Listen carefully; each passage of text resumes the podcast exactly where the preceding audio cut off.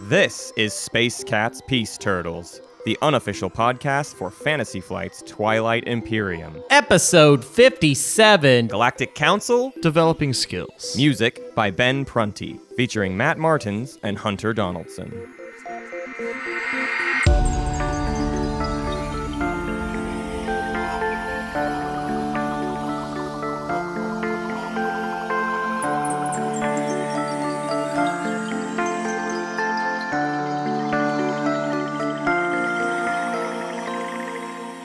The votes are in. We've tallied them up. Guess what, everyone? We have a new senator. We did it. We we have uh we today's a Galactic Council episode, and our new counselors have been voted upon. Uh, there's a couple runoff elections still going, and that'll probably happen for a few more days. Yeah, I like in think- Space Florida, they can't Yeah, decide. Space Florida is constantly doing its recounting.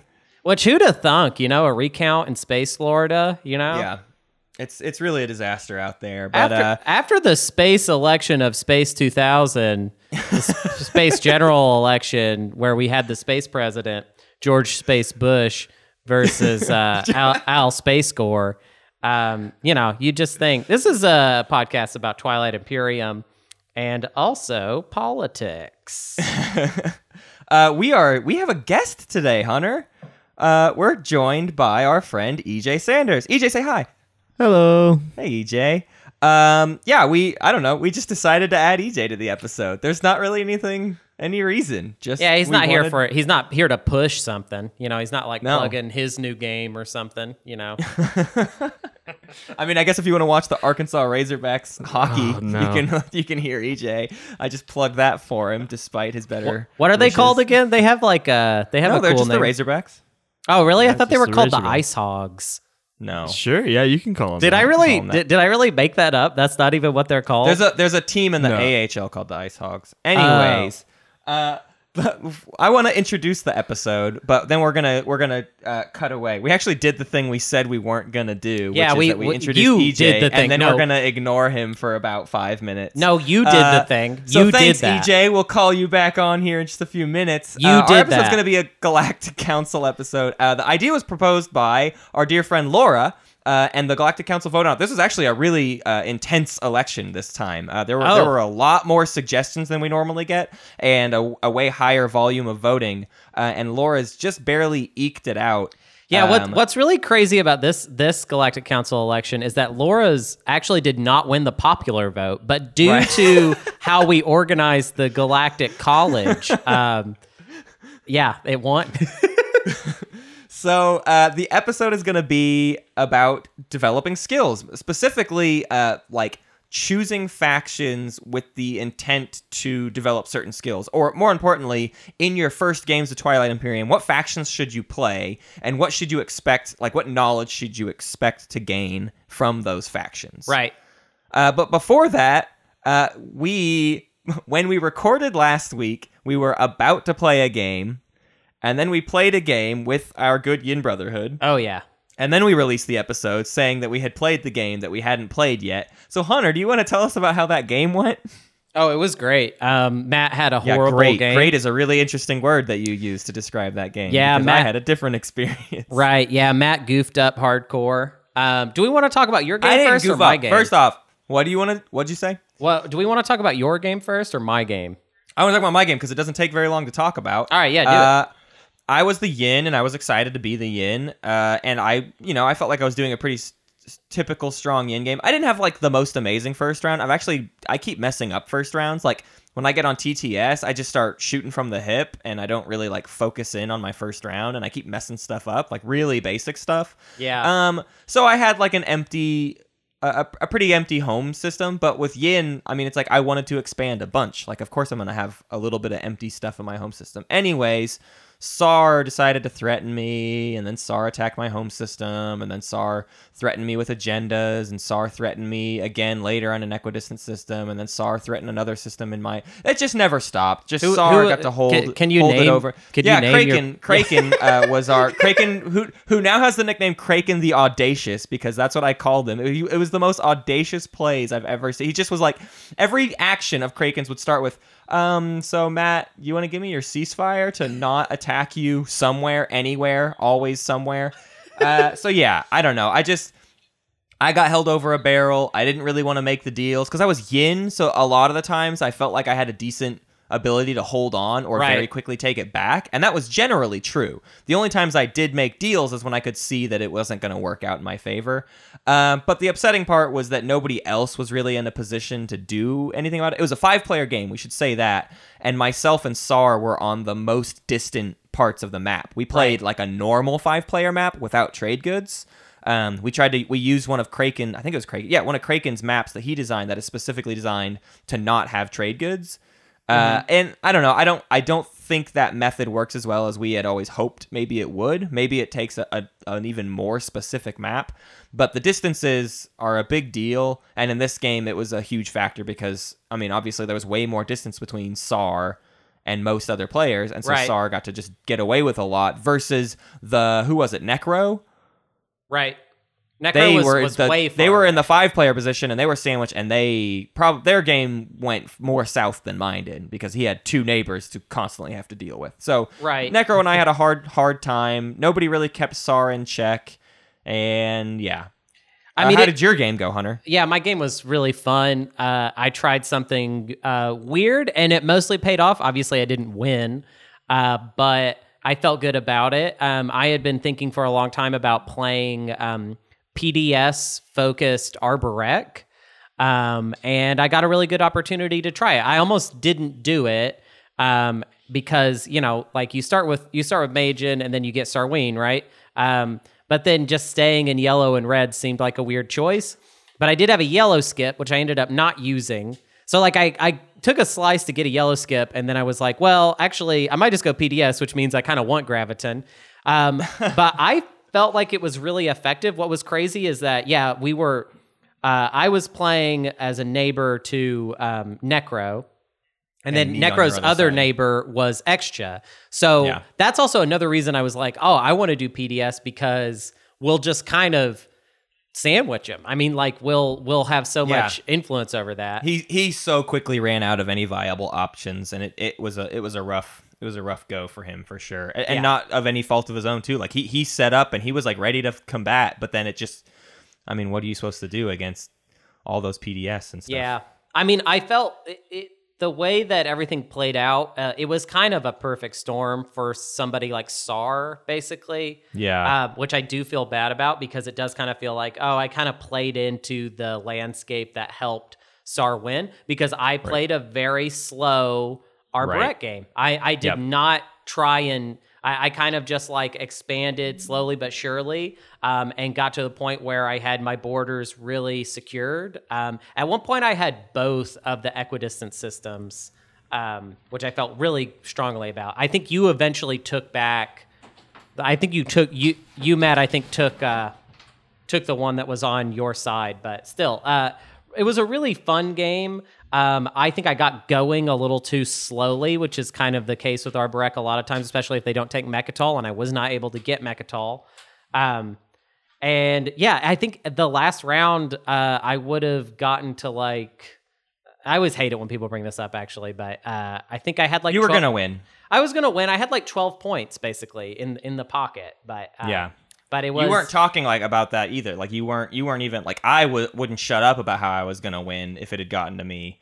But Yeah. it, you you were ahead of me, and yeah, you, you would have won had it not been for Saar being able to claim. I just it. couldn't do it Um, fast enough. That was the problem. Yeah. And, and I kind of have been harping all week, like on the Discord, about how I, I felt like the Xxcha could have done more. But to the Xxcha's credit, like what Xxcha thought they were doing was getting good deals out of Saar. He was, he, you know, he was wheeling and dealing with Saar, and he was in the lead most of the game. So to his, you know, from his perspective, why would he start crushing Saar when he's getting stuff out of it and scoring points and staying in the lead? So I don't actually mean to blame Xxcha, but I just know that in the games I've seen Xxcha next to Saar, which is especially on the stream where Hunter got to just threaten me for free and ruin great. my game. so like fun. Xxcha is one of the few factions that can keep Saar in check in a really interesting way. And since I was getting the crap end of the deal, I really wanted Xxcha to do something about it. Probably should have tried to pay them more, but we were very rarely neighbors. Anyways, I think that's enough about that game.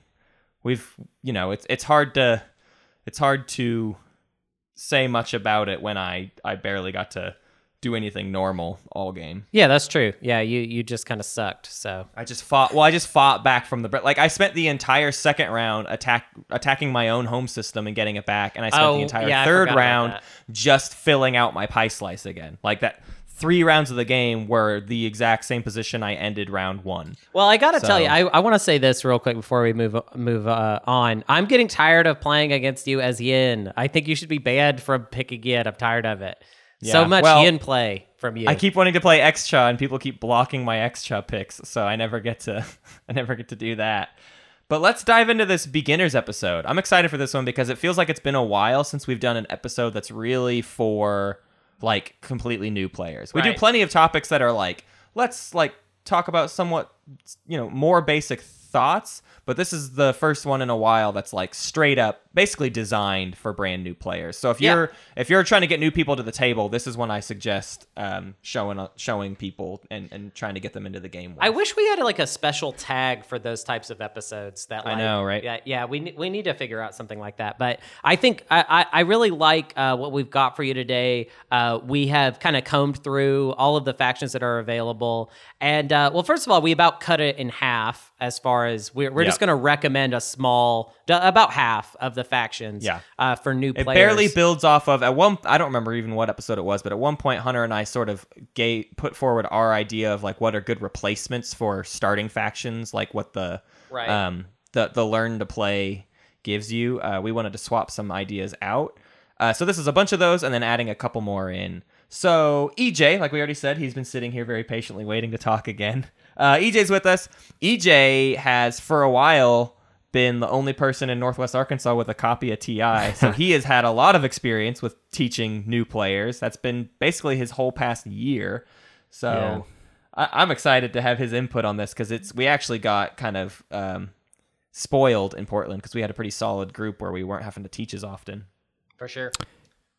Yeah, teaching teaching is kind of rough because it's like uh, you know, especially when it's every other game that you play. Right. Uh, that's that's the kind of the annoying part of of having the only copy of Ti within 200 miles. But uh, uh, you know, uh, you kind of learn uh, that you're learning to teach all the time, and uh, I've kind of got it down now. But uh, I would like to play more games now where With I people can. that can play. Right, It's- with TI bit is a whole different game when everyone knows what they're doing, and it's a lot Correct. more fun. So let's get it to where people can can learn those things. Let's start talking about some factions. What do you say? Yeah, I say yeah. I say let's do the show. Hunter says, "Yeah." EJ, yeah, we could do we're that. all in agreement. so we had our own little galactic council, and we have agreed to go ahead and do the episode for you all now. Uh, the first one, I think, the most basic factions for anyone to just dive in and start playing and not have to put up with anything really that weird. Uh, and we're kind of lumping these two together. Is just Barony of Letnev and the L1Z1X. Yeah. They're they're both going to get to use big ships. Uh, they both have some strengths. You know, like Barony's got some command counter, extra help. Uh, L1Z1X has just the ability to take stuff a little bit easier, but neither abilities are very hard to understand. Right. And they're both uh, they're both solid factions too. Like that's a big that's a big part of it. You're not going to see us recommend any factions that are bad because it's not good. It's not easy to learn the game when you're playing as a bad faction. Right, and you might you might have a really hard like where we don't have like Sardakk or Muaat uh, in the list, or even Winnu. Um, Right. And all of those, all three of those, I think, for the same reasons, which is that you might just have a really slow kind of experience um, Right. because you didn't properly manage, you didn't have all of this knowledge of the game already. Um, but I think starting with Barony and L1 makes a lot of sense. They're both um, pretty powerful factions, uh, but they're they're like a lot of people make an argument that Sardakk is a good starting faction because it ju- is just focused on combat. Um, Well, it's very basic too. Plus Right. one, two combat. Got it. I get it. Right. I don't have to think about weird bil- abilities. You're playing. Sardakk is playing regular TI with a just a minor bonus that is incredibly easy to understand. You don't have to think about anything else. Right. Technically. And I'm going to use that logic here, though, for these two factions because I think they're a lot stronger factions. Um, yeah, their abilities are a little more, bit more complex, but essentially, as long as you understand that, hey, this is a spaceship game, this is a science fiction game, build fleets, build spaceships, uh, you'll be playing a pretty decent Barony and L1 game. Now, I feel like the weakness of these two picks is uh, tech.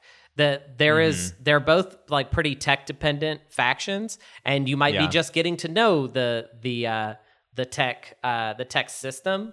Um, but I still think even if you were kind of you know fudging the numbers on like what what your tech picks were, if you were picking kind of in the wrong tech direction, um, you're still even just like if you were just focusing on like oh I'm just gonna build big fleets, you would do all right. You wouldn't have a Right. horrible game, right? Right, right. Yeah. I- I'm kind of curious between the two. I don't know, EJ, who would you rather give a like a brand new player? Like if if if it was between those two, who would you give to them first and why?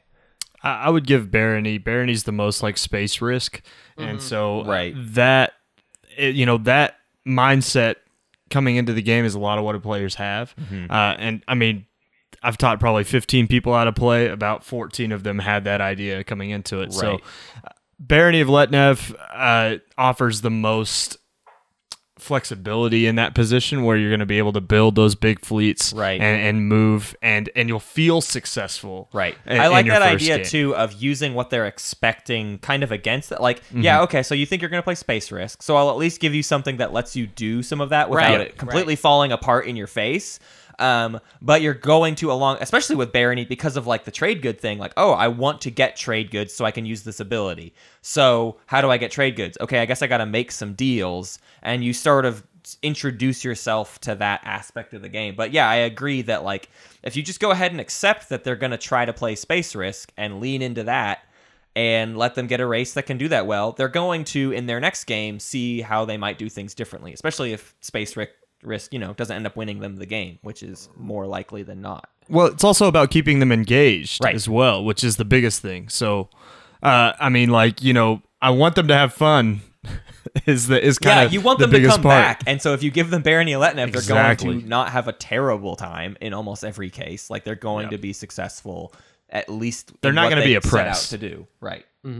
Uh, I also I, one thing I like about Barony as a as a pick for a new player is that it calls attention to fleet supply, which Right. is one of the things that I feel like new players struggle with the most. Um, is understanding like how fleet supply works and like kind of obeying it. And it's nice Yeah. that Barony of Letnev is sort of like, uh, here's this thing called fleet supply. Pay attention to it, but you've got a lot of leeway with Right. Barony, You which actually that also could be kind of a point against in that it has a, a, a ability that is an exception to the rule. Um, Right. So maybe I would maybe even use that as an argument to kind of lean L1 because it's just their only exception to the traditional rule uh, is what like Harrow, which is like Yeah. kind of a niche case. Uh, you might not even have any bombardment happen, or or be in a situation where bombardment is going to happen more than once. Um, And assimilating is even less likely. For, Yeah, for- especially it's- for new players. and and uh, and it's something that like I think a good teacher would kind of look out to remind a new player of, Uh-huh. anyways. Um, so yeah, and also like factoring that into your like your stuff is kind of I think a higher level uh, strategy thing that I don't think you're going to see a lot of new players catch on to. But uh, if an L one is just pumping out dreads, uh, then you're pretty solid. Um, Yeah. Yeah, I, I I think they're both fine picks though. Uh, even with the Barony fleet supply thing possibly being a little bit confl- confusing. Right. Um, I mean, I've I've had games even as an experienced player where like I I tend to do this anyways, where it's like I'm playing as a faction, but then I kind of forget I'm playing as a faction and I'm just playing vanilla TI. Right. And as Barony, I can think of a specific game where I never used the fleet supply thing because I just forgot I had it. I forgot I was playing right. Barony, and you still have a good game. Like you can completely forget Barony's like primary ability and still have a great game as Barony. That's sort of the Yeah. point. I Uh, agree. so let's talk about I think what is the next like most important thing for players to learn about. Uh, and the factions that are great at helping them learn those things, which is the importance of ground forces in TI4. Right. Uh, ground forces are like the biggest deal in the world. So our next major recommendations are primarily, obviously, the Federation of Sol. We routinely say Federation of Sol is like probably the best faction in the game, or definitely among the best. Right. Uh, and we're also going to talk a little bit about Yin Brotherhood, but I think we need to talk about Federation of Sol the most. Because ground forces, but also to kind of build off of this barony point, command counters are obviously a huge deal. Right, and also a system that new players struggle with, uh, and it's nice that Federation of Sol kind of gets an easier go uh, with command counters than than any faction uh, because they basically start with hyper, um, and then you are even in a good position to get hyper themselves. Right. Um, so yeah, I mean, I I think that's a very good reason to use them. I think like that that they're just like such a strong faction that the new player is probably going to have fun. Um, Yeah. it would also maybe be a good way to like if you kind of told uh, uh you know gave a new player a good idea of like what to do um telling a new player to take Mecatol Rex, I mean, as Sol, that could end up like if that new player was catching on to the game pretty well. I mean, that new player could literally win their first game, uh, Right. And then also understand how important Mecatol Rex is as a resource in Twilight Imperium. Right. Which I mean, that's kind of the whole point, right? Like, Yeah, yeah.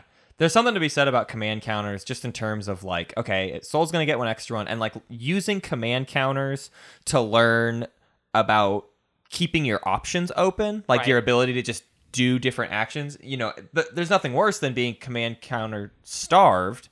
Uh, because then you then you just can't even do the things you need to win. But if you are if you have a surplus of command tokens, uh, then you you're gonna you, you're able to do so much more. And so if you're Sol sitting on Mecatol Rex, you're already gaining one extra one. If you get Hyper, you're gaining two extra ones. If you have Mecatol Rex, you're gaining two more. You know, that's four extra command counters Right. every single round that you're just going to have, which means you're going to just straight up, you're going to get more experience with the game. You're going to do more than almost any other player in the game just because you have the economy to do it with. Right, economy. That's what I wanted to jump into. Is exactly the economics of the game are revolve around command counters and and and around your resources that are at your disposal. And so, what you were saying there, uh, you know, ground forces being so important in the game, uh, you, new players don't grasp that right off the bat, Right. Because it's space risk. It's not ground risk, right.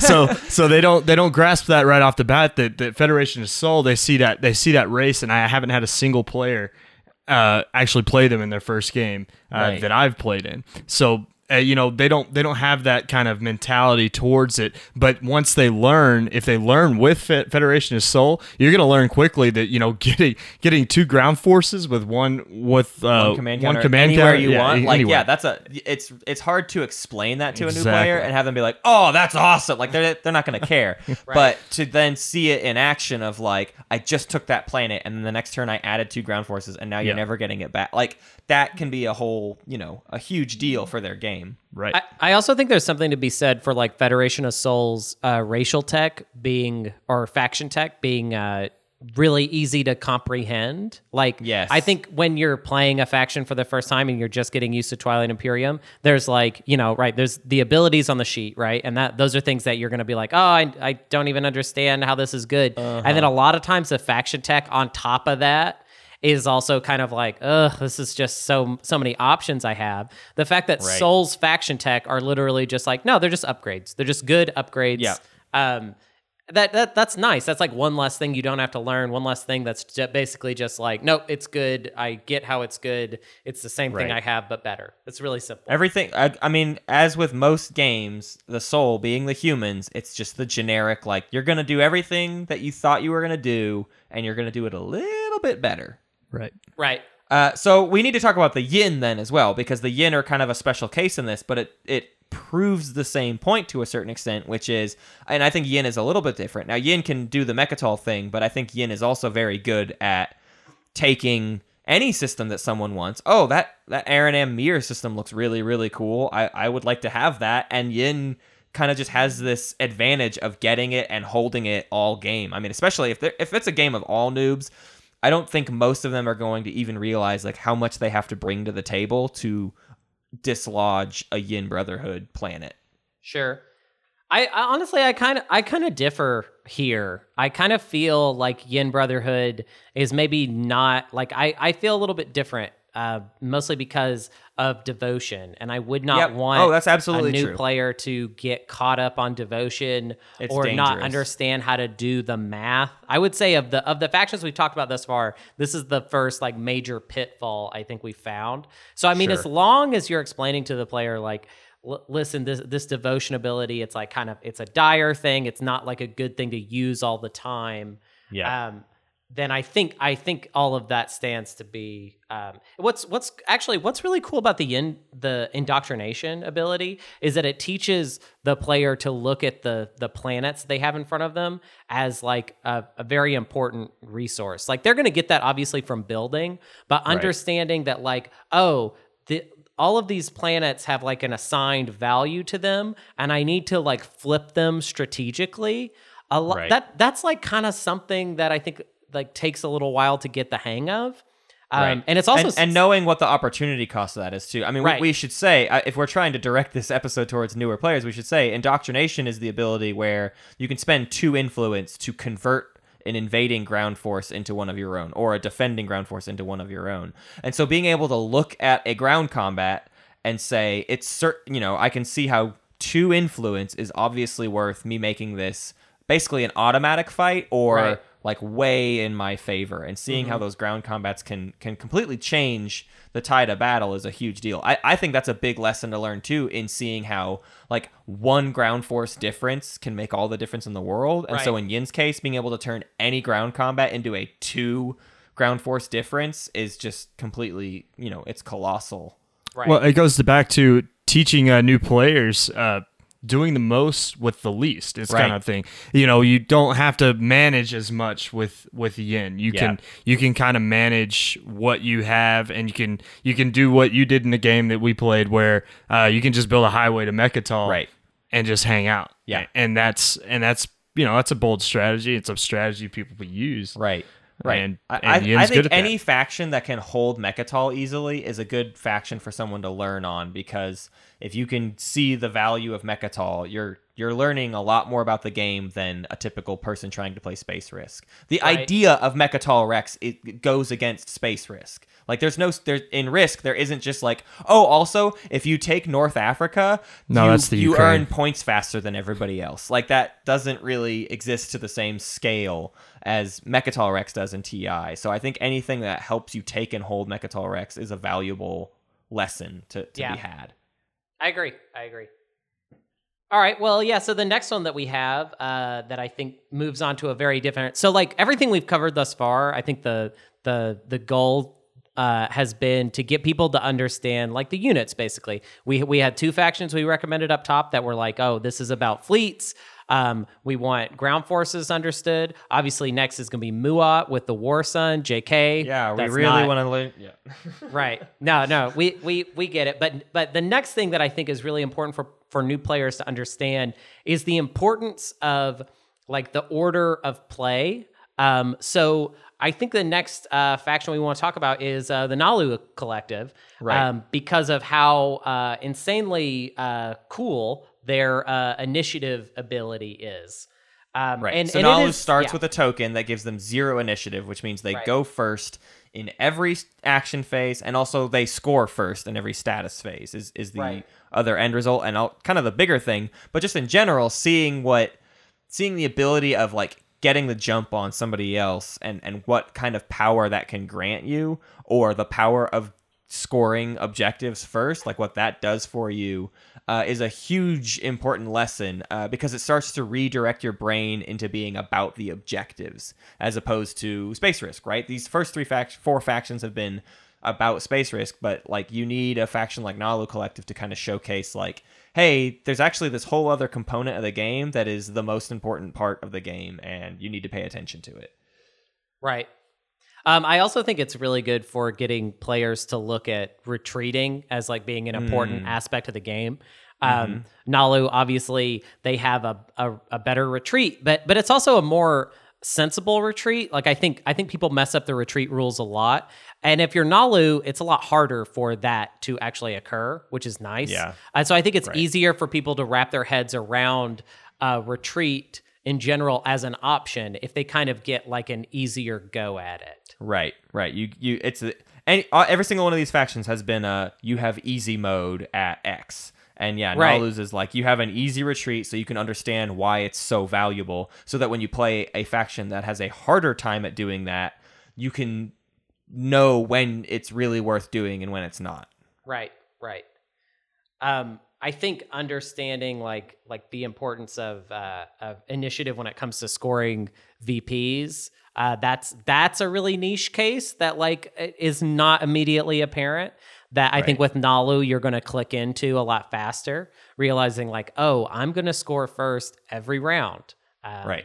and realizing you know when you get to that to that final round that's that's also one of those like kind of passive abilities that i could see um someone basically not really appreciating their first game and then it like Right. winning them the whole game and being like oh wow okay cool i guess, I guess that is really I was important Zero, yeah. right uh, I, I have noticed a pitfall though there is a pitfall to this one which is that uh racial promissory note you right. you're gonna have to You- if, if it's a first time player it's you gotta tell them like hey that note is really touch. serious yeah.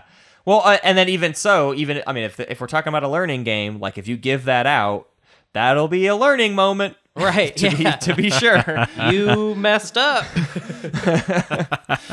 Uh, we we almost when we first were writing up this episode, we almost included a bunch of bad factions, sort of as like those learning moment things, and this is the only one that really Teachable got moments. yeah these Yeah. teachable moments. That's the only one that stuck got stuck in is is d- if you give that out and you're and that's why you lose, you will now know why we say never ever ever never give it out.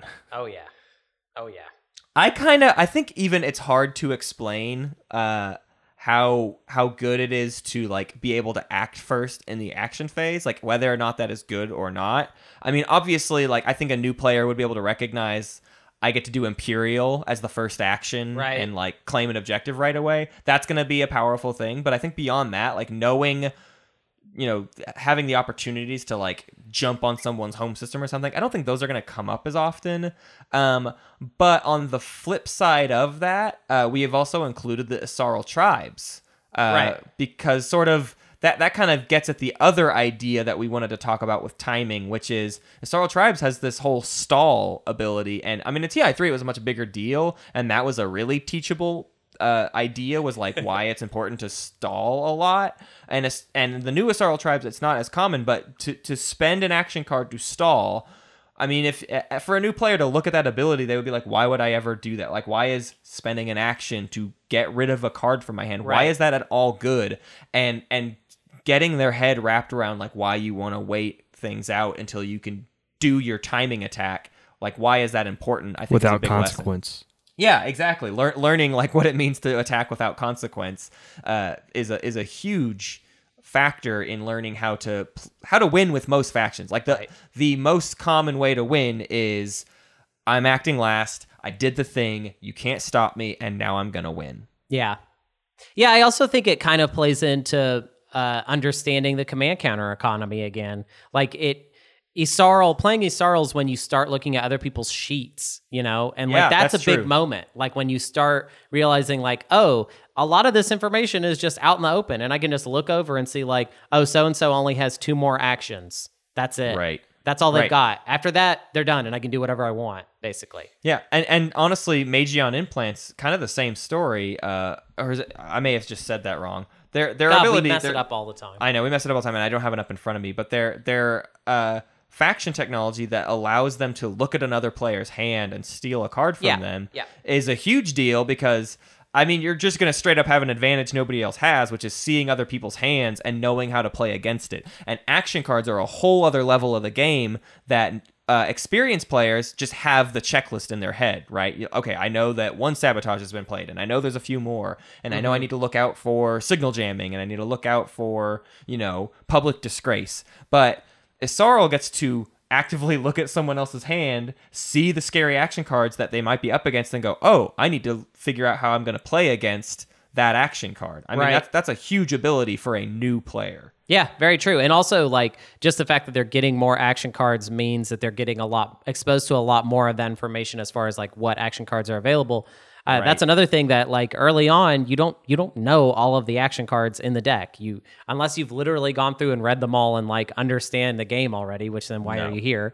But Right. getting that exposure is good, and also there's kind of a lot of wiggle room with it. You know, you're gonna get a lot of action cards, so it's okay if like you burn a couple doing like kind of the wrong thing. You're probably Yeah. still going to have a pretty healthy um, hand at the end. Also, I think you get a lot of really good feedback from other players because I, I can't tell you how many times I've seen somebody uh, or a newer player discard an action card and everyone see it and be like, "Whoa, um, huh?" You sure? like, yeah, And, and just kind of calling that out. Um, I think that is well, it's like kind of ma- it's maybe not everybody's favorite way to learn anything yeah. to just be called out for messing up, but still, Right. you're learn like even if like let's say you read a card and you're like, oh, I don't really know what why this is so relevant, and then you discard it and everybody's like, whoa, shouldn't have done that. Then now you know that you need to look back into that card. Right. Yeah, I, I think the other kind of factor that we're I- see anytime we recommend a Yssaril to new players, I see this uh, complaint come up, and I think it's valid, which is that that problem of if you're you're gonna end up with too many action cards, and maybe you'll get overwhelmed. Right. But personally, I think you you gain action cards slowly enough, and it's it's not like you have to know the entire deck of action cards from the. f- You, you only need to know what's in your hand. Right.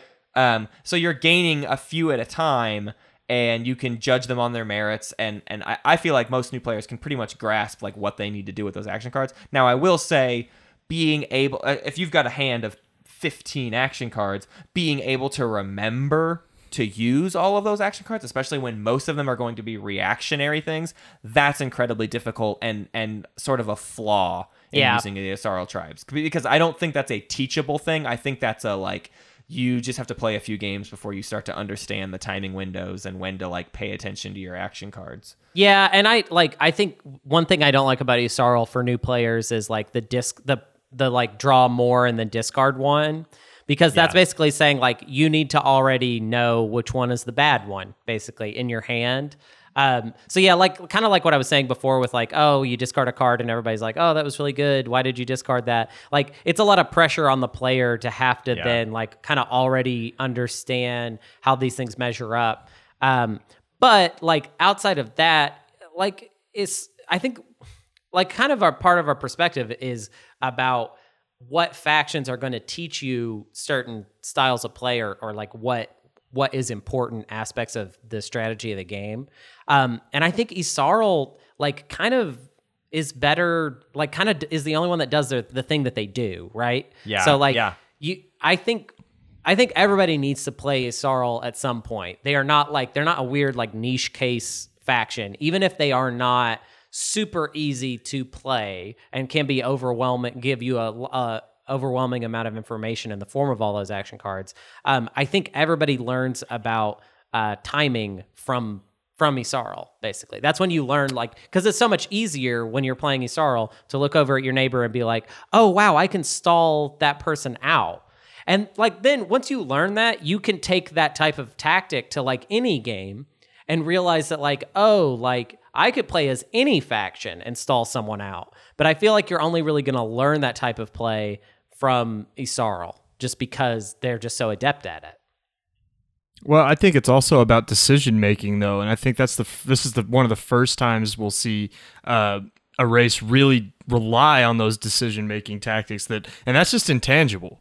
That's intangible in Right. TI. Is you have to make those decisions at some point, uh, and whether they're good or bad, like you're saying, even though they're consequential in a lot of cases, whenever you're playing with a, a race like Yssaril, uh, it, it's actually kind of a good thing that they have to make those decisions on the spot. Like uh, you mentioned earlier, you have to draw multiple action cards and discard one. You make that decision on the spot, and somebody you know notes that and says something to you. Uh, you've learned something that's actually even more valuable That's in that moment. That's right. true. You didn't even have to play the action card Exactly. to realize like why it's good or whatever. Like you, you you gain that information through other people. Yeah, Correct. Um, for sure. And, and I and I think honestly too to to go back to one of the other points of just talking about like things that are easier for factions. Like we want you to play easier factions. If you get transparasteel plating where you can do actions after other people have passed and they can't spend action cards on you, you're you, that's that's great for you. Like you're gonna get stuff done that nobody else gets to get done. Now that that's like a little bit higher level of thinking, but it it, it serves that same point of I, I'm gonna be able to get away with stuff that nobody else can get away with, and so then I can learn better like what sorts of it's almost like what you were saying hunter like you're you're the things you're doing as a Yssaril no one else is doing but other factions are going to learn from that like you know a, a yin or a ghosts can do last minute plays that stretch them over the, the finish line to, to win. Right. Yssaril does that, you know, tenfold. They do that way better than anybody else. So yeah, you find those weird plays. The biggest thing is like just learning the combos. You get to figure out those action card combos and you you get to do them without being interrupted by other players. Right, So you can really see how they would play out and then over time you get introduced the the, the foils in your plan and you and you learn from each foil. Yeah. Yeah, to actually, I mean, the more and more we talk about it, the more and more I feel like Yssaril is a great place to start with uh, Twilight Imperium. Even if it might be a little bit more difficult than some of these others, I think you're gonna you're gonna have a lot of fun with the game really quickly. Oh yeah, I think that's the playing biggest Yssaril. factor. Honestly, is like the fun factor with Yssaril tribes is through the roof. right, right. Infinite. let's let's talk another faction that is kind of information overload, but because they get the easy end of so many things, I, I think the universities of Jolnar are a, a huge fra- faction to play, and, and this is another one I see people recommend against because oh now you need to sit there and you need to learn what every single tech does. Yeah. but my argument is always because you basically have access to every single tech.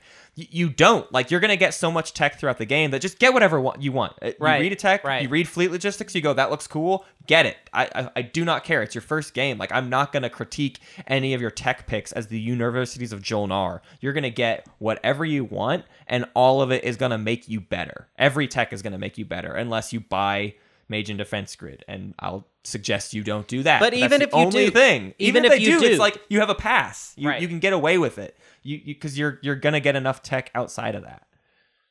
God, that reminds me. I so wanted to use Magen in my uh, Arborec game. That was like my fantasy. that was for like your that thing to was, be. yeah. I'm you sorry. said it at the beginning of the game. You said if I if I use Magen as my last play of the game, I win. yeah, that's true.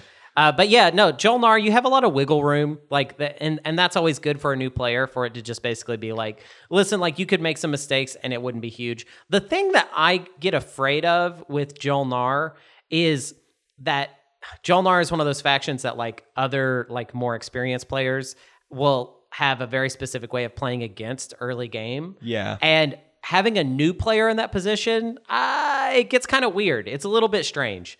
Like I could see Yeah, people playing lighter on Jolnar, which could end up biting them in the butt if the if that player fi- actually figures out you know how a lot of the tech works, and Yeah. then by the end of the game is like actually a you know a powerhouse or something. Um, but the other thing is that like you know you you really don't want to like take advantage of a new I don't know I, I feel two two ways about it because a lot of people play really aggressive against Jolnar early game and that that's like what they say that's what they lean on It's like oh you got to be aggressive with them because they have to be neutralized early and that negative one I mean it really hurts you when it comes to ground combat like and I think it could sure. maybe in like an inverted way teach you the kind of Sol yin brotherhood lessons Yeah. Of basically just being like, wow, I got, I, I totally got screwed because of, Yeah. like Because not having enough ground, ground forces. forces are. Yeah, yeah, Right. like, and, Right. and I- I agree with how that. important that is.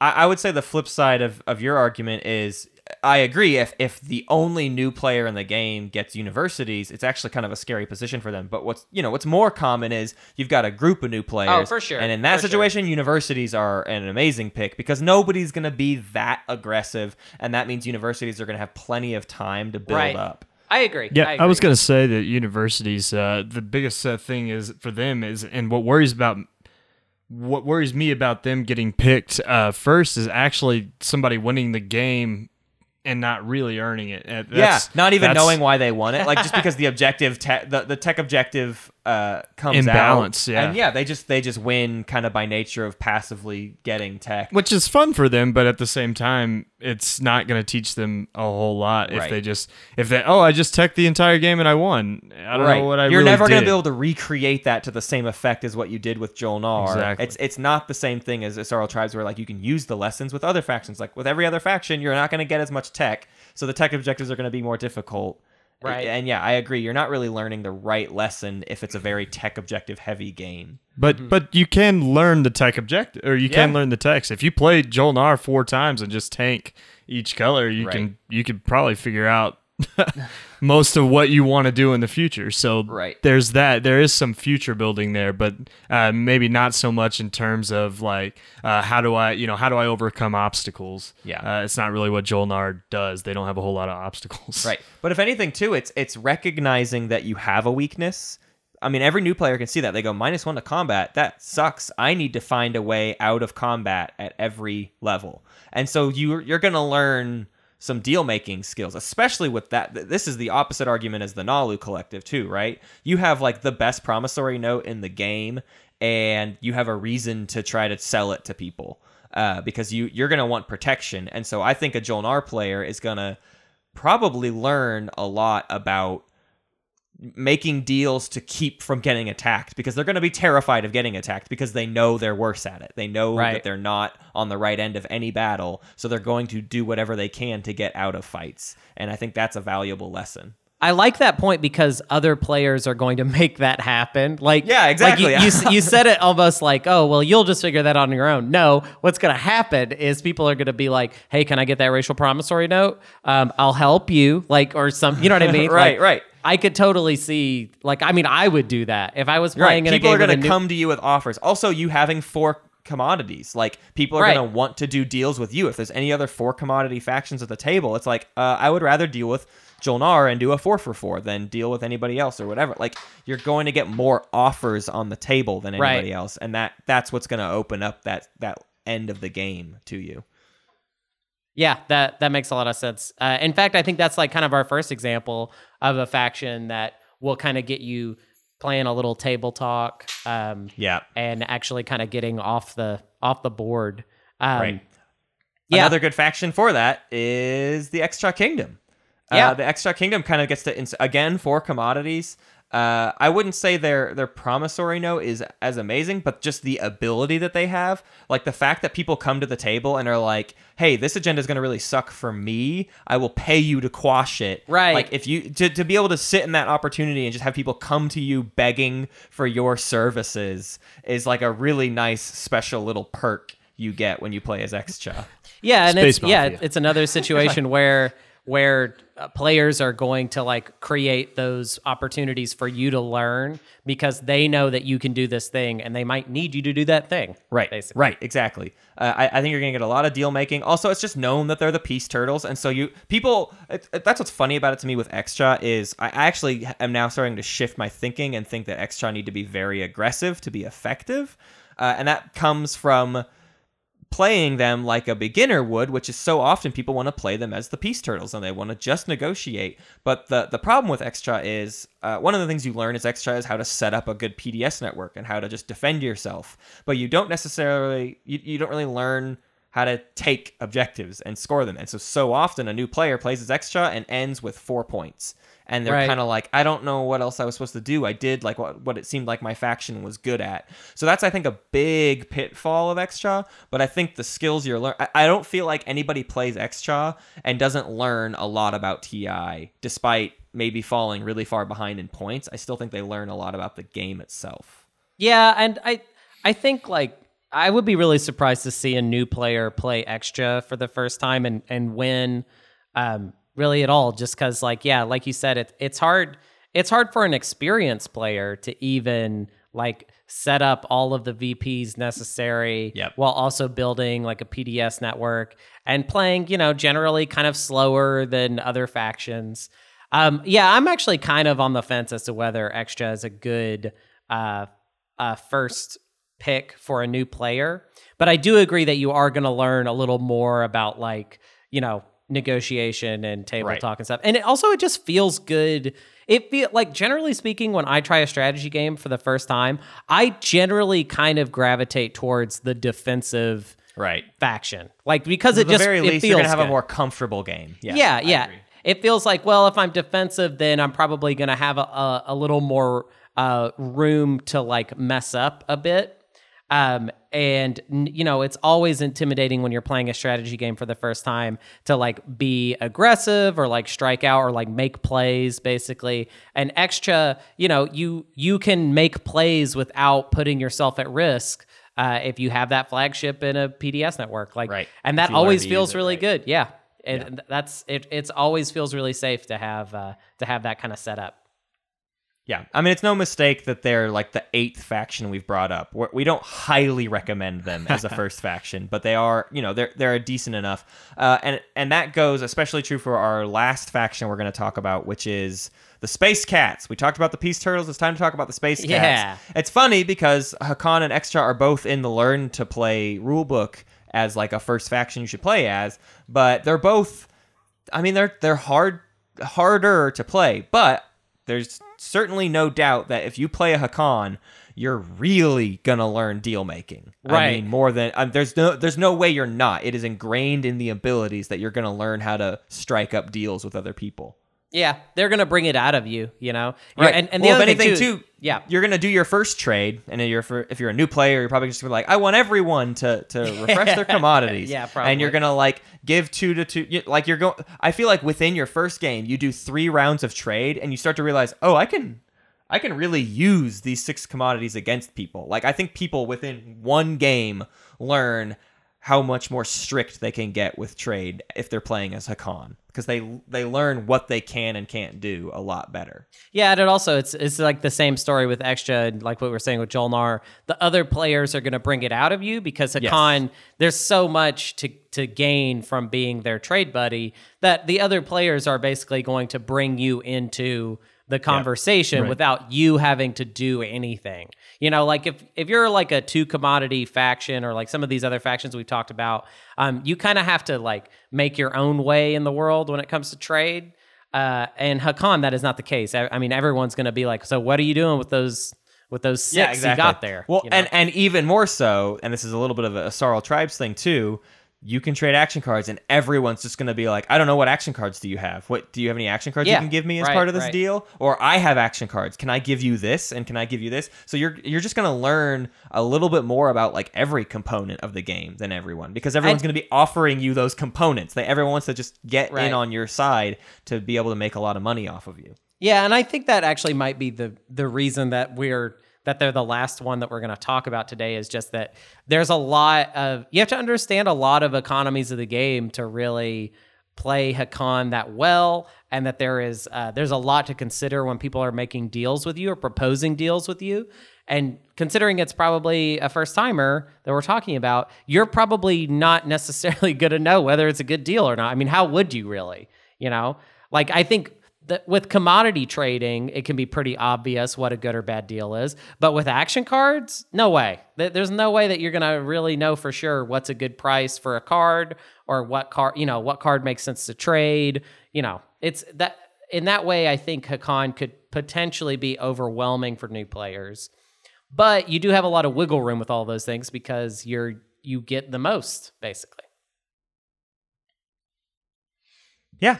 Yeah. I, I, I think I think we hit a lot of good points all on that. I think we started with if you're listening to us as, as literally a brand new player, someone has shown you this podcast. I think the biggest thing is to make your pecking order the list that we just gave you in order, right? Yeah. So Barony of Letnev, L1Z1X MindNet, Federation of Sol, maybe maybe insert Yin Brotherhood somewhere else, but then definitely Naalu Collective, Yssaril Tribes, Universities of Jolnar, Xxcha Kingdom, Emirates of Hacan. That's like your list of factions you want to get in that order. Right. And also, like in the end, um, I think we we put this out in a way that made sense to us uh, as a list, but it also just has to do with like who you are as a player. Um, like what EJ was saying earlier, like a lot of people come at this like looking at it like space risk. And if you're a space risk player, you should probably play a space risk faction, right? Yeah, if you're if yeah. you're more of like a social uh, social gamer, then like Emirates of of Hacan might be a good pick for you. Um, Yeah, it's almost like you have to reverse the order. If you're Yeah, be exactly. that Yeah, way. if, Right. if you're coming at this from that social Yes. side, yeah, go in the exact opposite way exactly. I said. Yeah, yeah, I, I, I think all of that makes sense, and and and it's great that that one of the great things about learning Twilight Imperium is that the factions are so specifically tied to certain um, mechanics of the game. Yes, So I mean, yeah. like, yeah, I mean, you obviously you go to Jolnar for your tech, um, and then what? I mean, what's weird is kind of uh the factions that we've left out. They, it's not like you don't learn things by playing those factions. It's just that the lessons that they teach you are more specific to that faction, right? Right. Right. Every, you're going to learn everything with every faction. We are just trying to point out the factions where you you're learning a little bit extra Right. in a certain in a certain vein. Right. Or learning broad, more broadly. Actually, you're Yeah. learning in a. You're not learning in Yeah. one niche. You're learning the whole game Right. and also owning that skill. Right. Right. Well, well, it's cool, and I, I hope you know. I hope you know stuff now, little little little boy or girl. Uh, and we we took you to school once again. Maybe that's what we can tag uh, these episodes School. as school. The school episodes. Everybody sit down. I think we actually we we've definitely done that bit before. We Um, have people hated it. yeah, pe- yeah. People really School did hate bit. that bit. Um, but yeah, I'm. Uh, do you want to go to? Do you want to go to Errata? I do. I, I will say this much: if you're a brand new player, uh, again, if this if this episode got, got shared to you as a brand new player, uh, we're about to go to Errata, which is where we talk about stuff we talked about last week, and we get uh, listener responses. So if you're a brand new player and this is your first time listening to Space Cats, you might not get much out of the rest of the Errata because we're going to talk about some really specific stuff. We're going to jump over to the Errata and we're going to talk about the tournament drafting method that we are coming up with. Right. Also, if you're a new player, join the Yin, the Good Yin Brotherhood, and then play against We'll play us, and we'll we'll clown on you. We will just wreck your shop, you new player. We won't be nice to you at all, and we'll make you play Sardakk. Yeah, you're gonna play Sardakk, and you're gonna like it, and we're and that's because I, you know what, I want to end with saying that the Good Yin Brotherhood is really good at the game thus far, and I was really hoping they would all suck. Like that's what I was. I was hoping that it was going to be like, oh, we'll- wins? We'll, play with some fans, and then they just don't know how to play, and they're not good, and then we get to just like you know, just like troll them. But man, it was uh, It's the it was the opposite a rough experience. Yeah, it was the opposite of that. It was people who sh- it was a player that showed up being like, "I want to ruin Matt's day." I paid him twenty five dollars to ruin six hours of his life. See, that's a good deal. I think that's what it should be. That's a good deal. We're gonna have a new Patreon level that's just like ruin us, just ruin our lives. You pay seventy five dollars to break my plumbing. Yeah, and you could come over and step on my foot. All right, let's do the errata now.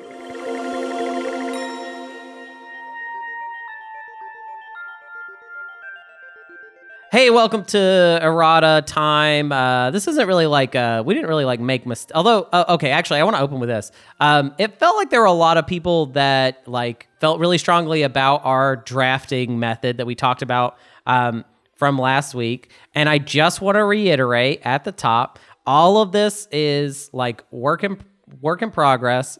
Uh, not for this tournament, but like the, it will probably be what we've what we have proposed for the actual tournament. I don't see that really changing. Right, Um, I think the episode was us kind of saying like, so here's what we got. Um, but like th- all of this is an experiment. The entire thing is an experiment. Um, and so what that means is that there there's not already like a layout of how exactly to do this. Um, There Right. are a lot of things that we're trying to address that maybe some of it maybe doesn't even need to be addressed, but we are trying to. Um, Yes. And also always remember that like everybody plays this game very differently, wildly That's differently. that is the biggest factor to me is uh, w- we are trying to approach this from a standpoint of I don't know trying to appeal to I guess like as many people as we can. And I mean that even for more than just the people playing. I mean we want these games to appeal to people to watch. Right. we want people to watch them and to be able to get good entertainment out of them. So that's what we're designing the rules around. So there's gonna be plenty of times where like I agree that like the game is more fun to play if we set it up a different way but Right. that's not what we're trying to set up. We're not trying to set up a game that is especially fun to play. We're trying to set up a game that has competitive value and it's really fun to watch, Right. Or at least talk about and and hear about. Um, so yeah, let's let's start with this first one from Ronald SF on uh, Twilight Imperium subreddit, and they said.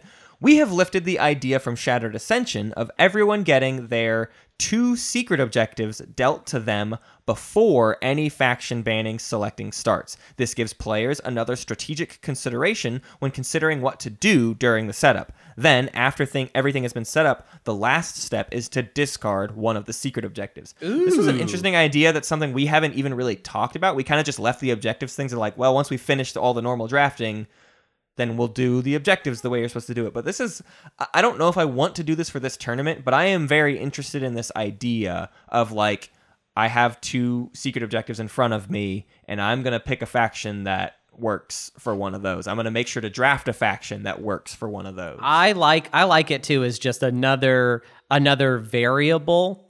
Um, I really Yeah. like variables that don't feel like super um, shifty, like that. Like that's why I, I think we're both like not into the the speaker token being uh, Right. a part of that whole phase. We'll talk about that more too. There's a lot of errata about the speaker token. Right, But right. yes, it's it's so much more shifty. But just like what your first secret objective is, that's not like the most de- deterministic thing within the game. And It's not also- change your entire standing in the game to have like a different secret objective first. I like it as something that might influence what you're doing, but obviously you're not. You're just not guaranteed to get the faction that you want. Like that. That that, Right. that will never really happen.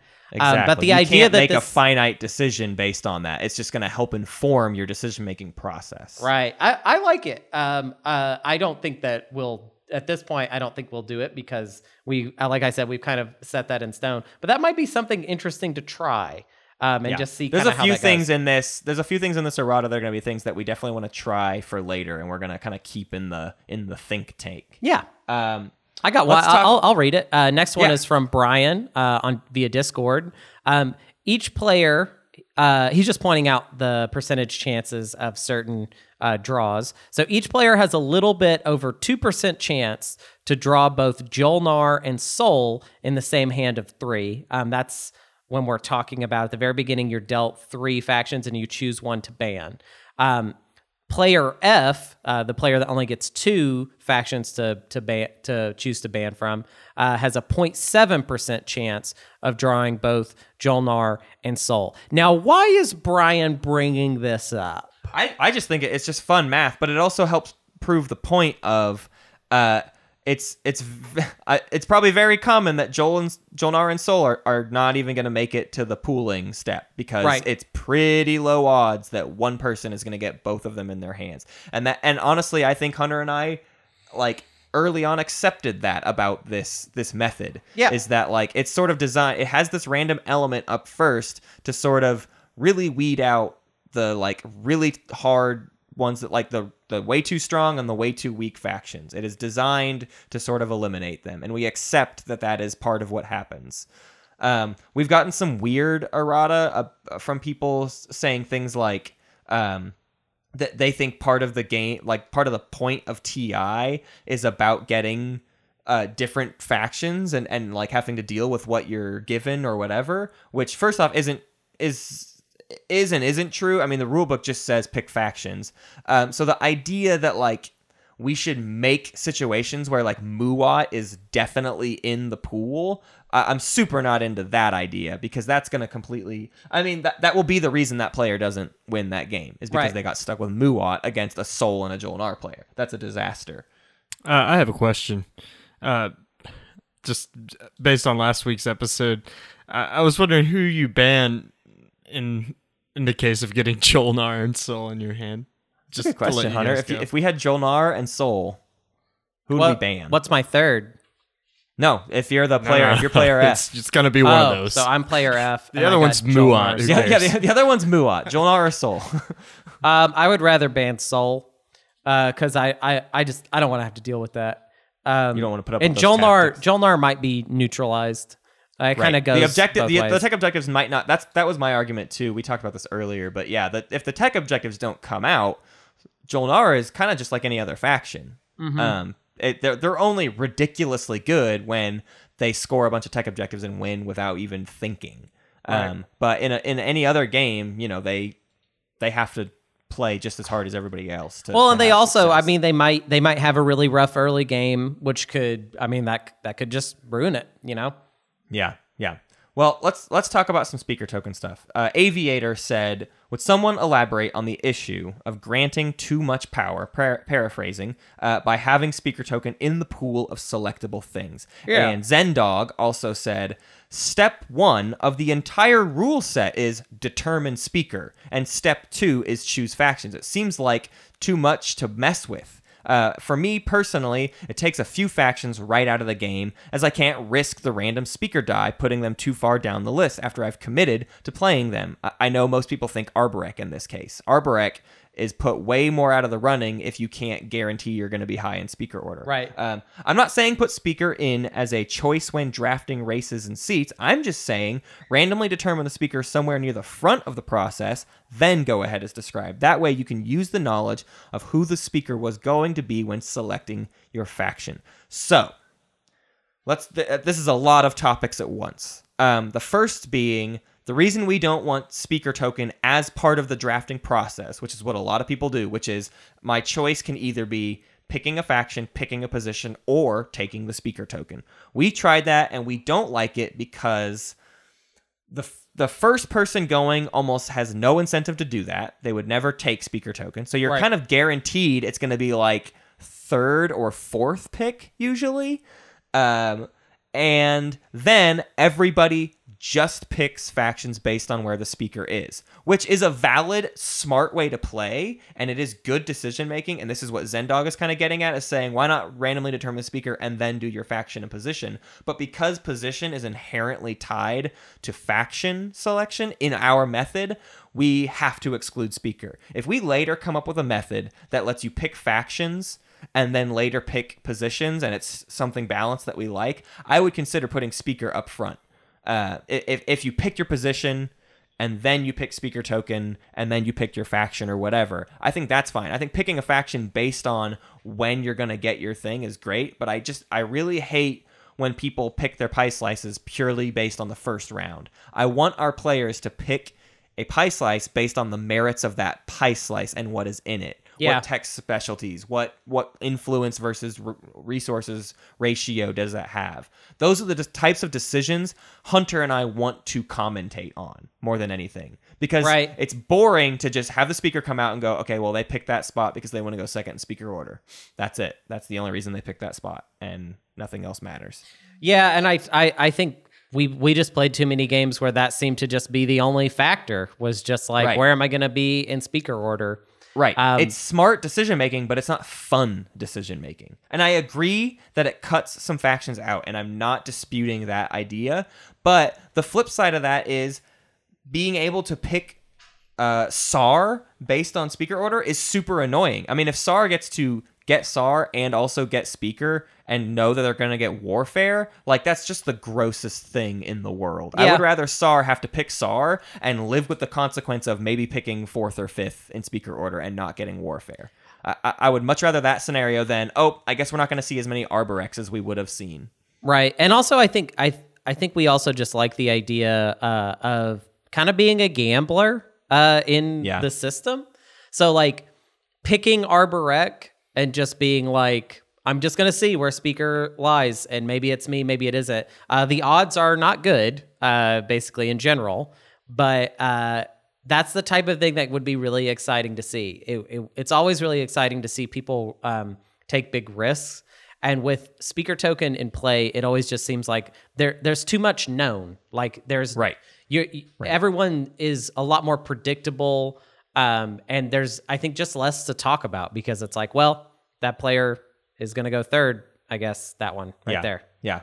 And, and again to the to the idea of like we are incentivizing other factions over others, that is inherent in any drafting method. Right, Like right. you cannot avoid having priority in and and we do not want a tournament where it's randomized. We already talked about like we don't want a tournament that just forces someone to play Winnu because that's not a fair tournament at all. Right. If we want to have a fair tournament, we have to shake things up. We need to have this drafting method, which means better factions are going to get picked more often. And we've tried to design it where it's not just so like we we did we did the coverage of the Gen Con game and I know a lot of you haven't seen like that footage yet, but it was like the same five factions in like every single game. and a Muaat. Uh, uh, yeah, and then one Muaat. But the point is, we expect to have that same problem in ours. We just wanted to be a different set of five factions. We wanted to shake it up so that we weren't seeing exactly the same factions in every single game. We think this method, yes, there will be factions that are in a lot of games, but it won't be the exact same factions that were at Gen Con. also it's just it gives people something to win like if if we see someone like get Sol somehow it'll be like they won the lottery and that'll be like Right. wow they they got, they got that they were able to Yeah. play the system correctly and they they won Yeah, exactly. They they didn't just luck into getting Sol. They had to, it, you know, they had to get Sol into the final pool, and then they had to go first and pick Sol and be Right. stuck with whatever pie slice was left to them. Right, like they had right. to make that commitment But if, from the if- get go. if uh, if it's all even, that might be that might be just fine. Like if, if it's a good balanced map, then th- I could see someone being like, you know what, I'm going with it, and then Yeah, and then that's a absolutely. cool moment. I like that. Yeah, yeah. Uh, so this next one uh, is from Kraken, who we played with, and now I hate him, and he's my biggest enemy. Uh, no, uh, no, Kraken's great, and he said, but this is based on the game we played. We played a five-player game, and we tried to use this method, and we ran into some problems. So uh, let's say it's a tournament game, and it only has five players. Uh, which is absolutely going to happen, by the way. In this tournament, there will be five player games guaranteed. Uh, we, we cannot make the math work out in such a way that doesn't have five player games. So, how does the pregame draft work with five players? Uh, Hunter, I've been bouncing this uh, idea around in my head for a while, trying to figure out what the best method is. And, and my first idea was just let's pretend that there was a player that didn't do it and, and that we, we immediately get rid of three factions from the get go. Right. But that always felt a little weird. I don't know if you agree, uh, and I don't know. I don't know, EJ, what what your thoughts would be on just straight up banning three factions and like a should everybody know what those three factions are, or should it be revealed once we reveal you know the first initial nominations? But it, it just felt weird to me to have like uh, we designed this whole drafting method so that we the players would be selecting all these factions. So then to have just this sort of like unanimous like or not not unanimous, this sort of like autonomous thing happen where like oh three things are also thrown out. Like in, in our game that we played we uh through in one step of the process we just randomly threw another faction into the mix. Um and it it just didn't feel right to me. I didn't like the idea that like we designed this whole drafting method for us to pick everything. So i want to compare the idea of just getting rid of three factions to this idea and it's a little bit more complex. So hear me out. Um you've got five players, and similar to the other method, uh, you're, you're going to have player A through E. Player A, B, and C each have a hand of four, and they ban one. Player D has a hand of three and bans one.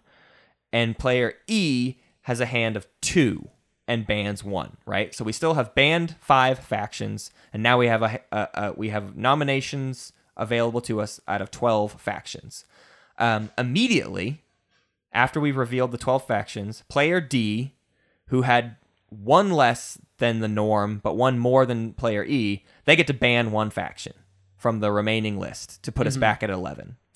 Uh, then, and, and I should say, we'll get into this after, but th- this is not actually specifically the sequence of event. Like, this isn't the order. I'll, I'll explain this point better later. But after D bans one, E does the same thing as before, selects two factions to throw into the pool, and then D selects one, and then C, B, and A all select one. So you end up with six factions, one more than how many players you have. We end up with the same selection process during the snake draft. Um, so I'm curious if that that second ban. So technically, player D gets to ban one extra faction out of it besides everybody else, but they do it with I don't know. Is it too? Is it more information or is it less info? Like Yeah, I'm kind don't of know. curious how you feel that plays out, Yeah, and if because that's better than just banning three factions randomly. yeah, the fact that D's getting a look at the whole picture and then ban one, that's Right. that feels pretty big, but also E's like the select two is pretty big as well. So I th- I feel like it balances out. I don't know. We would have to try it. We need to try it. Is there a way that we could make D draw five from the remaining twelve, or do something Hmm. like that? Because I, I don't. Like before you reveal twelve, 'cause they draw another 12, hand. They and draw another smaller hand or a bigger hand or whatever. Maybe I kind of th- that's sort of where I'm at right now. Is I want to put this out to the community and get some more ideas because because we actually hadn't really thought clearly enough about how to change this up with five players, and I'm a little bit curious where people stand. This is my current offer, and I want to hear everyone's opinions and notes. The one thing that I should make very very clear that it has gotten very muddied uh, between this method and even the standard six method is we keep referring to like player F and player E. Uh, the let me let me try to word this correctly. Your assignment for how many things you draw is not tied to the order in which you do things. So the way we should say that we actually do this, let's let's get back into the six player draft method. Um, the first thing Hunter and I will do is give everyone their factions. We will deal five people three factions and one player two factions.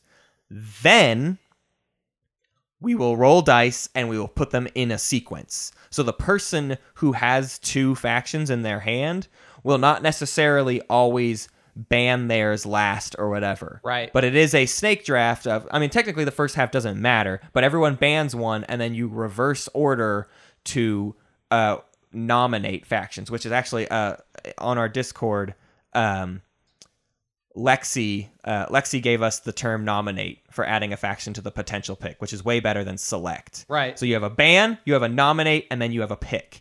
Um, so in terms of nominating, that happens in an order, and that means player F, is I- as I stupidly called them, they are not in the same position in that order every single time. Some sometimes you're gonna pick or you're gonna nominate two factions third in the order. Sometimes you're gonna nominate two factions sixth in the order. It purely depends on your dice roll. That that is not set in stone, and I, I don't think we made that especially clear in the last episode.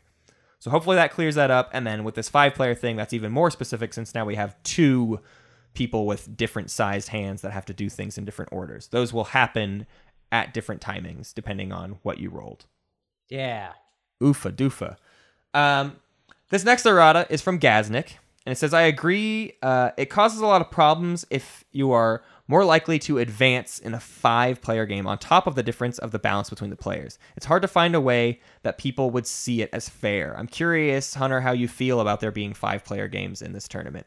Um, and in some cases within a round where there are other people that are playing six player games. Like it is almost a guaranteed chance that in the preliminary round, about half the games are going to be six player games and half are going to be five player games.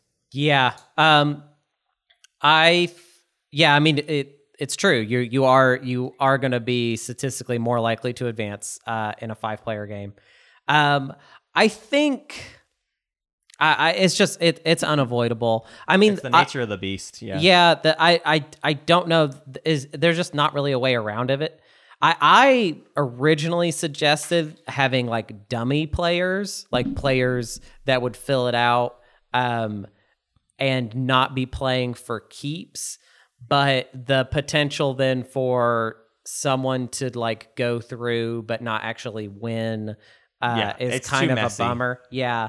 Um, but I mean, w- what? Uh, we are using the warp zone, correct? Right. For so five the player? goal, the, the I, I would say my number one, our, our number one solution to that is that we are going to be making maps that are as balanced as we can make them.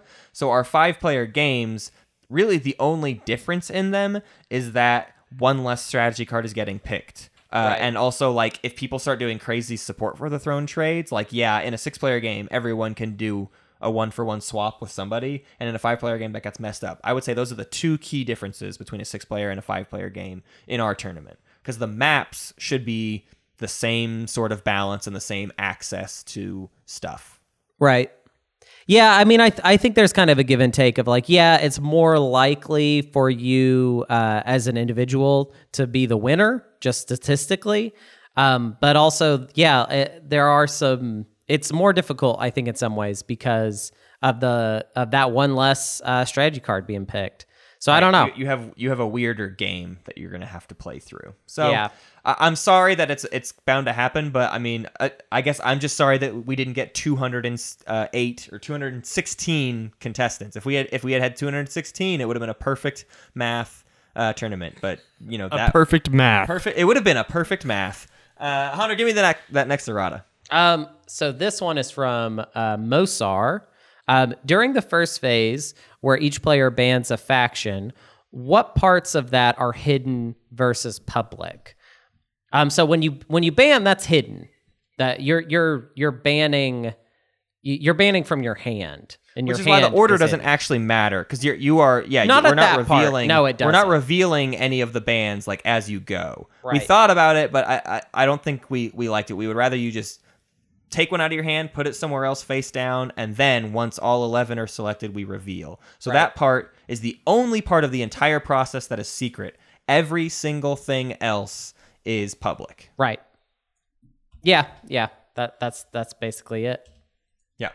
Uh, and and that's it. We had one more question from Kraken, uh, but I already kind of answered it in in his previous errata, which was just about like what what is the ordering, and so it, it is again that point of your your hand pick is not tied to your order in the process, Right. Um, and so I just want to make sure that's very very clear. Um, so I'll quit referring to them as player A through F. I guess I don't know what to call them. Yeah, but- don't do that anymore, you naughty boy. You bet- Hunter, we did it again. We did a long episode. Uh, we Oh, always whoops. do long episodes Whoops. these days. So do you want to give us the rundown so we can read a really awesome play of the week and yeah, get out of here? Yeah, yeah, yeah, yeah. Um, you can hit us up on Tweetar uh, for game updates and announcements. Um, we've got a Facebook, Space Cats Peace Turtles. It's what do you know? It's the same name. Um, and there's announcements, and you can uh, text Matt uh, in the morning or at night or wherever. If you're, You know what's funny, actually, Hunter? You now have a job where you're up all night. So theoretically, you could answer those questions in the middle of the night. You Uh-oh. could answer our European players' Oh, questions. no. So everyone, Hunter is now on late night duty Oh, that's the Hunter just got Facebook. doxxed. Oh dang.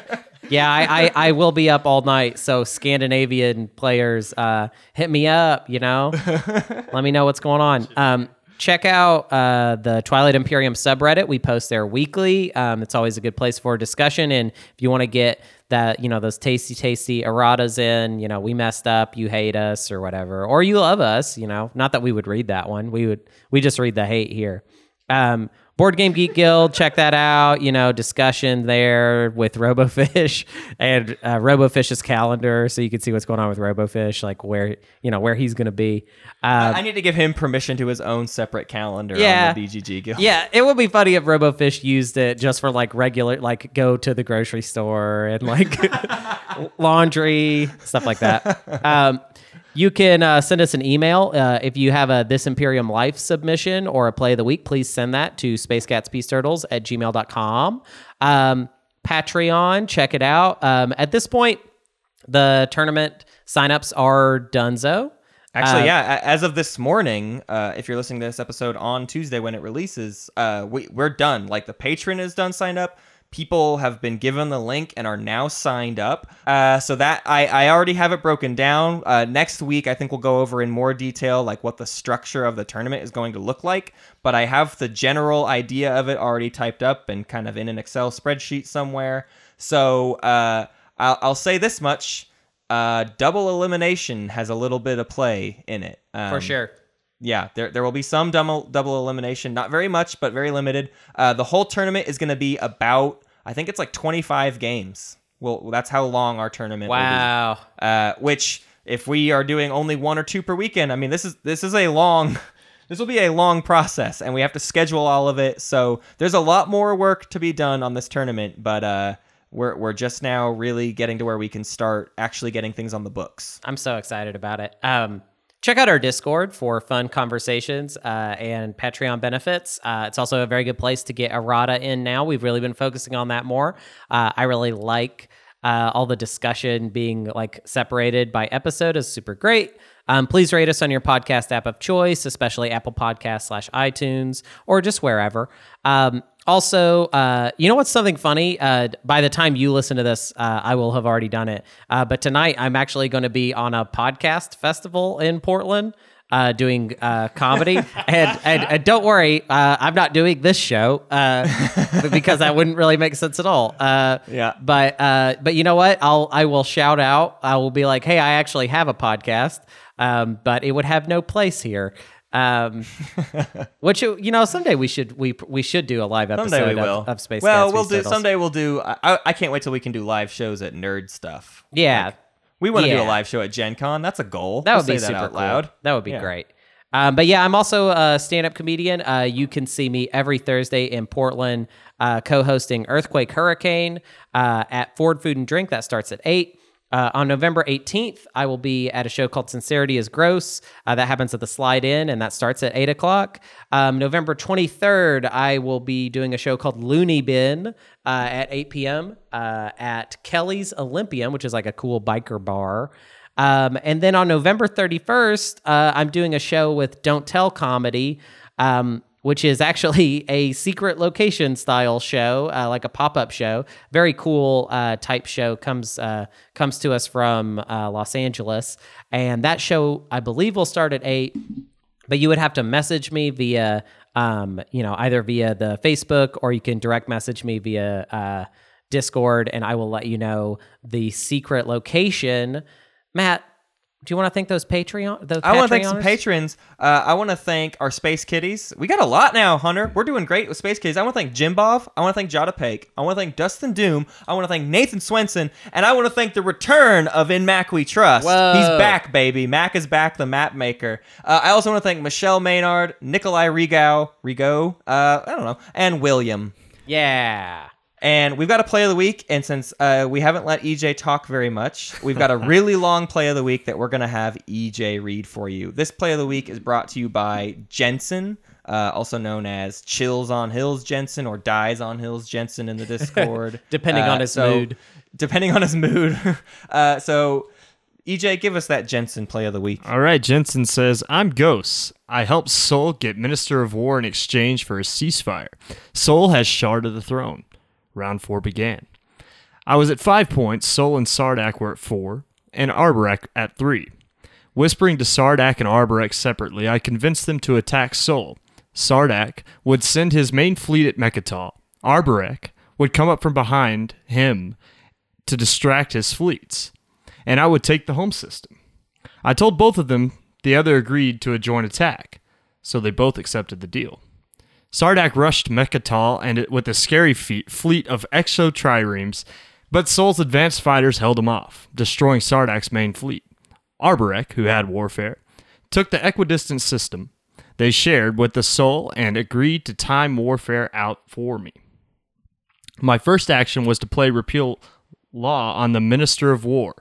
I let Sol know of, of my intentions at round early, baiting out his signal jamming, a card he had almost used in the past. I offered the Sardakk my support to sabotage the card, which he agreed to. Then I attacked the Sol, Sol Home System and took it with no casualties. Jord was mine, as was the Shard of the Throne. Then came the moment of truth. Sol turned his main fleet, what was left of it at least, after my scheming with Arborec and Sardakk, to attack my small one. I had the Sol ceasefire, but I had plans for it. I passed on playing it and faced his ships. Thanks to some freaky rolling and Duranium on my flagship and Dread, I won the fl- fight, leaving me with just my flagship. Arborec flipped Warfare, and I built a War Sun on my home system. All of my plans came to fruition when I offered Sol a trade, his ceasefire for his support of the, for the throne. I was in his home system after all. He couldn't take it back and would have no chance to win as long as I had his ceasefire and his home. Besides, I argued, if I have your support, I will not be attacking you again. You will be safe. The desperate Sol agreed to the trade, moving me to seven. The game was won. I had finished with the four PDS secret in my in my hand, the two unit upgrade public objective, and to top it off, turn their fleets to dust. I poker faced the activation of a wormhole containing a single cruiser and fired three PDS two shots that would win me the game in, on round four. I rolled a one, a one, and a two. All misses. When I scored my two objectives in the status phase and went to nine, the table finally began the coalition that should have formed round two when I scored four points. They plotted how to stop me, but to no avail. My home system was protected by gum. Had a War Sun and a PDS and seven infantry on it. Sardakk had my support for the throne. Arborec was slow and on the other side of the galaxy, and Sol had just been demolished. All I had to do was activate Quann and fire PDS at a cruiser there to score my 10th point.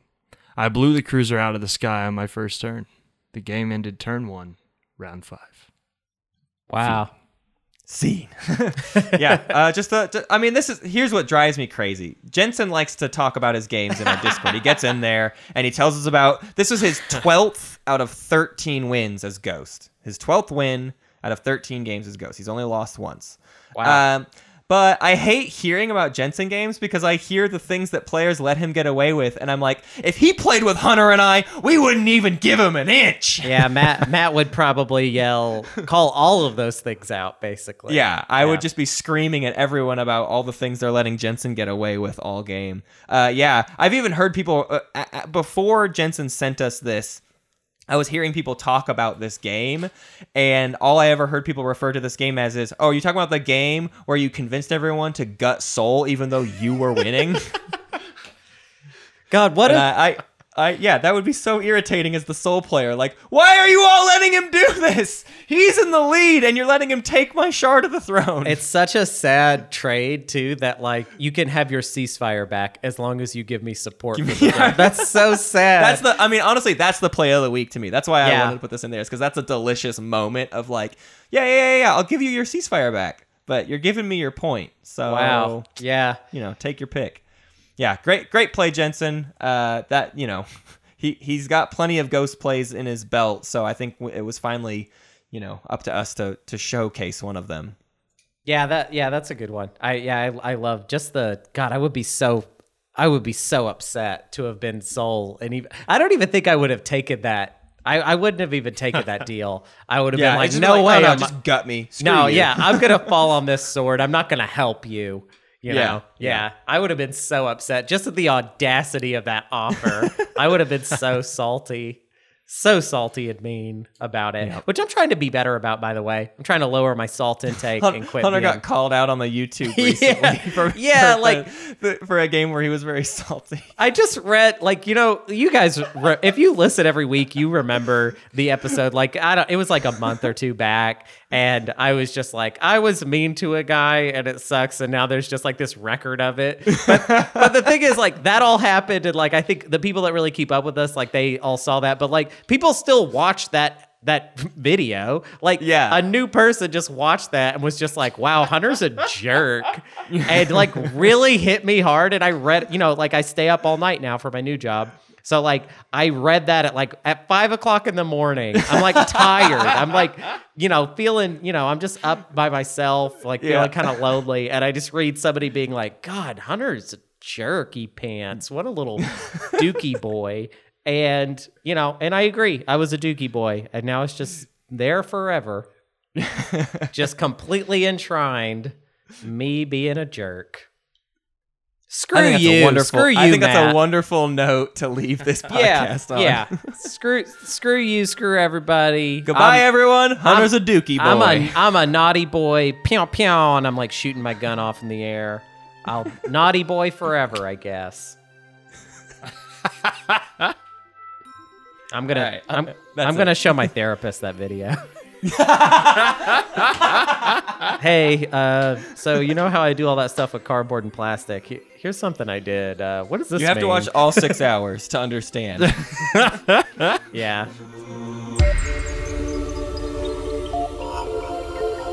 Thank you for listening to Space Cat's Peace Turtles, and thanks to Ben Prunty for the use of his music. You can find more at benpruntymusic.com and benprunty.bandcamp.com. Pax Magnifica, Bellum Gloriosum.